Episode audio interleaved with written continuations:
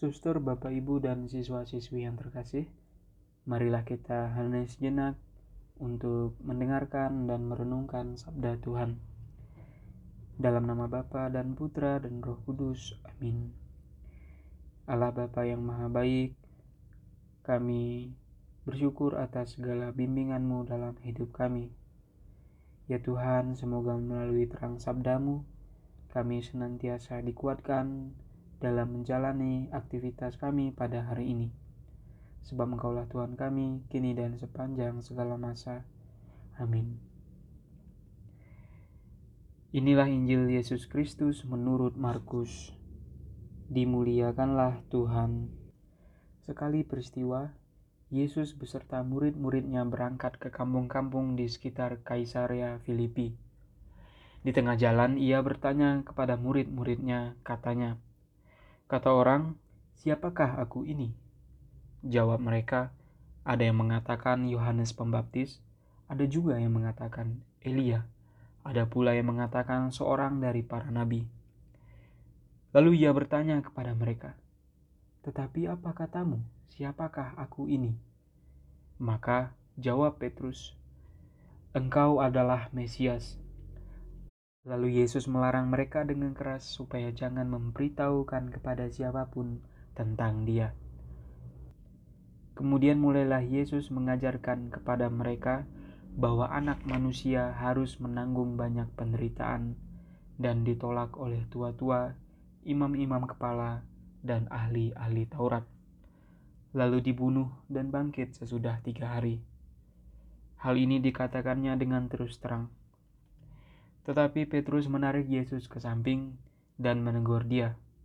Maka berpalinglah Yesus dan sambil memandang murid-muridnya, ia memarahi Petrus, katanya, "Nyahlah iblis, sebab engkau bukan memikirkan apa yang dipikirkan Allah, melainkan apa yang dipikirkan manusia." Demikianlah Injil Tuhan. Terpujilah Kristus. Suster, Bapak, Ibu, dan siswa-siswi yang terkasih, di dalam Kitab Suci kita tahu bahwa Allah sangat mengasihi manusia.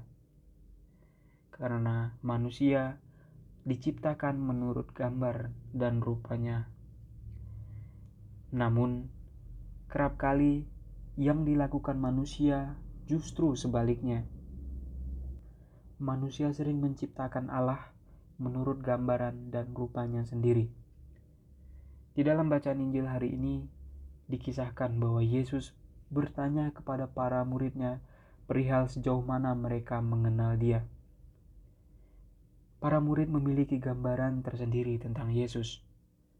Gambaran manusiawi mereka, Yesus adalah Raja Penyelamat yang memiliki kekuasaan yang sangat besar, mampu melakukan apapun saja. Beberapa tanda yang telah dilakukan Yesus membuktikan pengenalan mereka akannya. Namun, ada dimensi hidup yang tidak dipahami oleh para murid.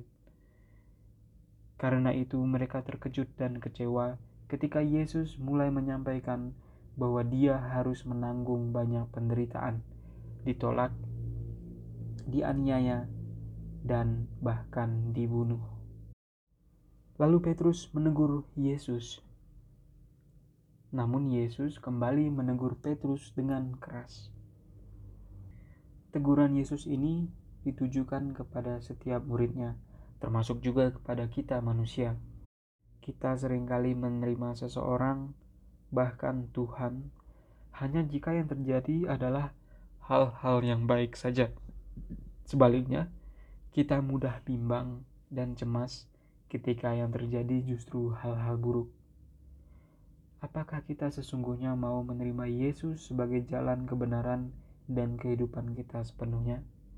Ataukah kita hanya mau menerima Yesus yang sesuai dengan gambaran dan pikiran kita? Kita diundang untuk perlu mengenal Yesus, tidak hanya sebatas Allah yang menjadi manusia. Kita perlu mengenal dan menyelami karya keselamatan yang ditawarkan Allah melalui dirinya hingga wafat di salib. Tuhan Allah kami, berkatilah kami agar kami berani untuk mendekatkan diri kepadamu. Berilah kami keberanian untuk menyangkal diri, memikul salib, dan mengikuti Engkau. Sebab Engkaulah Tuhan kami yang hidup dan berkuasa, kini dan sepanjang segala masa. Amin. Dalam nama Bapa dan Putra dan Roh Kudus. Amin.